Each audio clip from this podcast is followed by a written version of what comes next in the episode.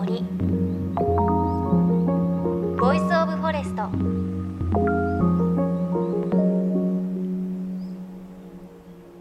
おはようございます。高橋真理恵です。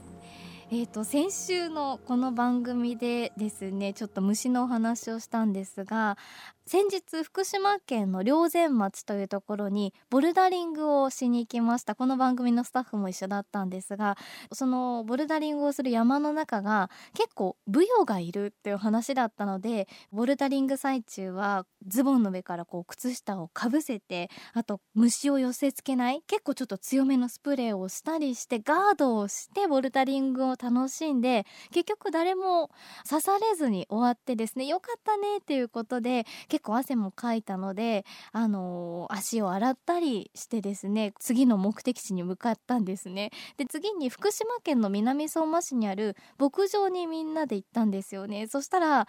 馬がいてちょっと馬と仲良くしてる犬とかいたりちょっと開けてる広場みたいになってたり夕日が綺麗だったりもう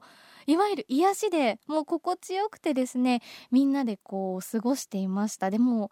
気が抜けてたんでしょうね。みんな結構サンダルになったりして過ごしてたんですけれどあー楽しかったねって言って車に乗って東京へ向かっていたらですね助手席に乗っている一人のスタッフが「あ私もしかしたらちょっと刺されたかも」っていうことでちょっとブヨっぽい刺され方をしていてそしたら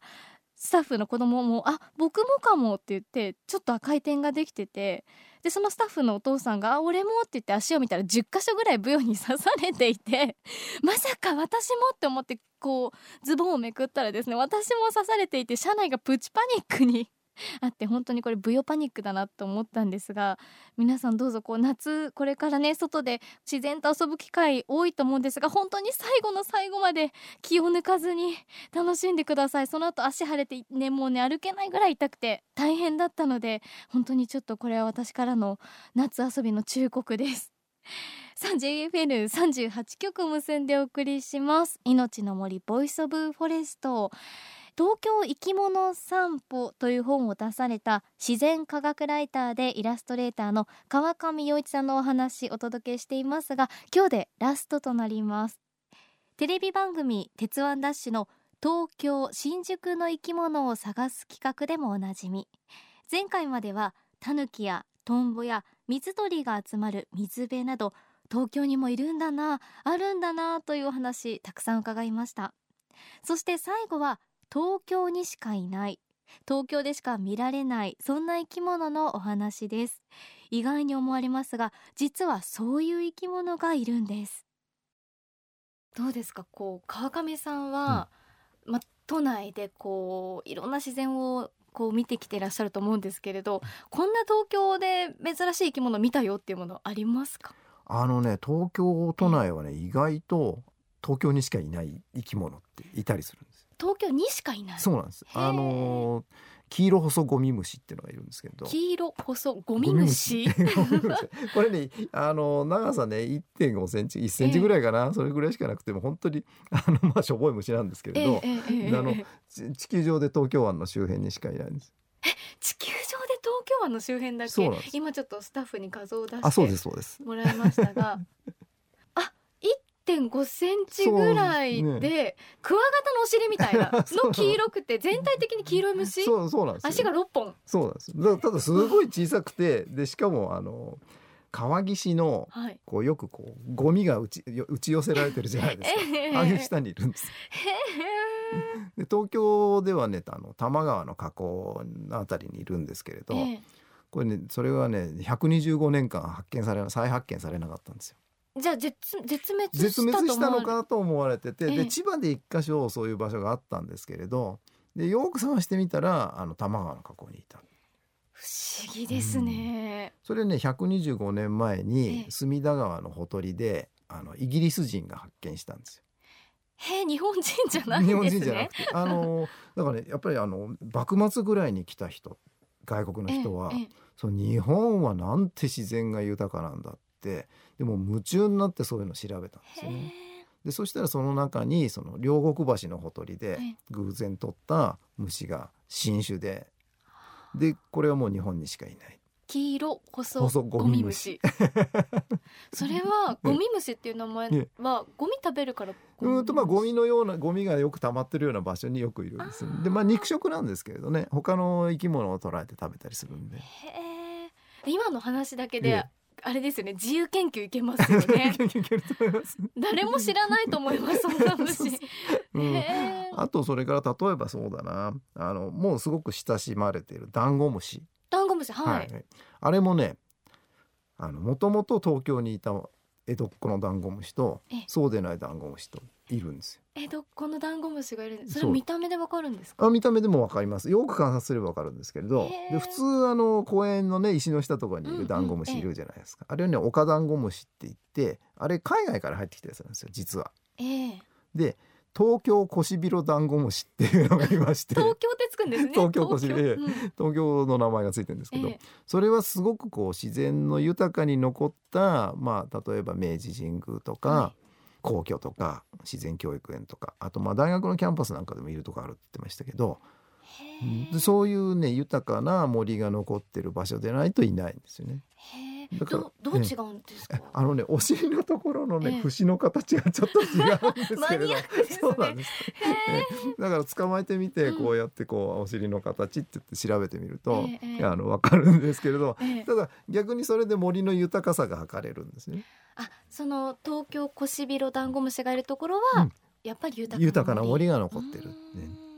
あとだから例えばさっき言ったセミですね、えー、セミの羽化なんかのあの様子調べたりとか、はい、あのセミの抜け殻を集めて何種類いるかとか。はい、あじゃあ抜け殻でも、うん。やっぱりそのセミの種類はわかるんです、ね、そうなんですありますね大きいのもちね、そうですそうです。いろんな種類があるんですけれど、だからそれによってその自然の豊かさも測れるんですよ。あのー、ちょっとスタッフから聞いた話なんですけれど、ええはい、まあ、都内で隅田公園っていう公園は、うん、公園の間に川が通っていて、はいはい、両方に分かれていて、うんうん、その川を挟んで、ね、セミのいる種類とか生き物の種類が違う。そうなんです。ミミゼミって言いますよね、はい、あれね昔1980年代ぐらいまであの23区内ですごく少なかったんです。私子供の頃新宿でミミゼミ見たこと聞いたことありません？本当ですか、うん、でそれはやっぱりあのやっぱ緑が少なかったからだと思うんですけれど、えー、今だんだんだんだん増えてきて、えー、いるんですけれどやっぱりこうセミの飛べる距離ってそんなに長くないんですよね。うん、そうまババババって飛んでるイメージですよね。そんなに長くなく。であそこはあの隅田公園のとこ隅田川が間になって、隅田川かなり広いですから、はい、あれをどうやら飛び越せないらしいんですよ、ね、渡れない、えー、で下町の方西部は一回あの東京の大空襲で地面が焼かれちゃったもんですから、はい、あのセミそのミミゼミいなくなっちゃったんですよね。でアブラゼミはまだいるんですけれどミミゼミまだだからそこまでこう分布を回復してきてないみたいなところがあるらしいですね。じゃあ隅田公園のどっちかにはミミゼミがいてとか、そうですそうです。えっとえそうです。あの東側にはあのミミゼミいなくて西側の方はいるんですよね。え面白いですね。あのだいたいね山手あの東京山手と下町でこう段差がすごくあるじゃないですか、えーはい、で山手の方にいたんですよね。でそれがだんだんこう分布伸ばしてきて、ね、で隅田川まで来たんですけどそれ今越せないで。向こうに行けないでいるんですね。ただあの逆に千葉の方から回り込んでくることもできるんでこっちから来るやつらもいるかもしれないですね。セミ一つでそれだけわかるって。面白いですね、うん、それこそ昔はクマゼミ、うん、シャーシャーってなくクマゼミとかも、あんまり東京では聞かなかったとかね、いますもんね。そうなんです。あれはねあのもう関西の方はあの大阪の友達なんかに聞くと、えうちの方はもうセミって言ったらクマゼミ油じゃないんですね、えそうなんです。よ、うん、であのどうもね東京へ来てるのやつは、人工的な公園から広がってるんですよ。例えば、えーと、そうですね、えー、代々木公園とかですね。平和島公園とか、あとまあ葛西の方とかですね、でおそらくねあれああいうところでこう常緑の木を植えるじゃないですか。うん。でそれをどうも関西の方の植木屋さんから持ってきたらしい。えー、でそうすると根っこにセミの幼虫がついたまんま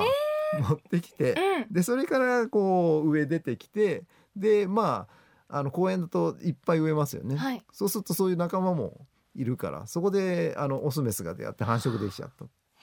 関西人だったんですね、うん、元そうみたいなんですよね。あ、うん、そっか。じゃあとこう点々と渡ってきたっていうよりは、うんうん、こう知らないうちに私たちがこう、うん。運び役になっているという そうですね。運び役にもなってるし、まあそういう環境を整えてやればもっとまあ東京の生物多様性っていうかそういうのが豊かになるってことは言えると思うんですね。それこそこうね東京にこれだけ森があるなら、うん、もっと私たちがこうね生き物とか森と身近に関われるといいなと思うんですが、うんうん、何かこういうことができる私たちがやれることあるよと言えるとしたら何かありますか、うん、やっぱりねあのね雑草やたら取らない。雑草を取らない、あのよく例えば駐車場のフェンスなんかにいろいろ雑草が絡んでるじゃないですかつる草で、あれがね意外と重要なその蝶や蜂が飛んでくる。蜜源になってた蜜を吸いに来るところになってたりとか、それを食べてるいろんな幼虫がいたりとかね。で鳥が集まってきたりとかもしますし、やっぱり全くないのとちょっとあるだけでも全然違うんですよね。そういう意味では一番やりやすいですよねそれがね。わかりました。いや本当にこうなんかこうギュッと夏休みを過ごしたというか夏の自由研究のような時間を過ごさせていただきました。ありがとうございます。この時間は川上洋一さんにお話伺いました。ありがとうございましたありがとうございました。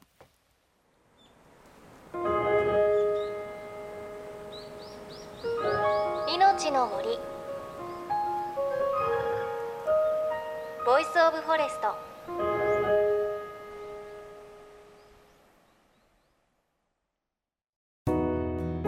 JFN38 局では東日本大震災で被災した沿岸部に津波から命を守る森の防潮堤を作る鎮守の森のプロジェクトを支援する募金を受け付けています。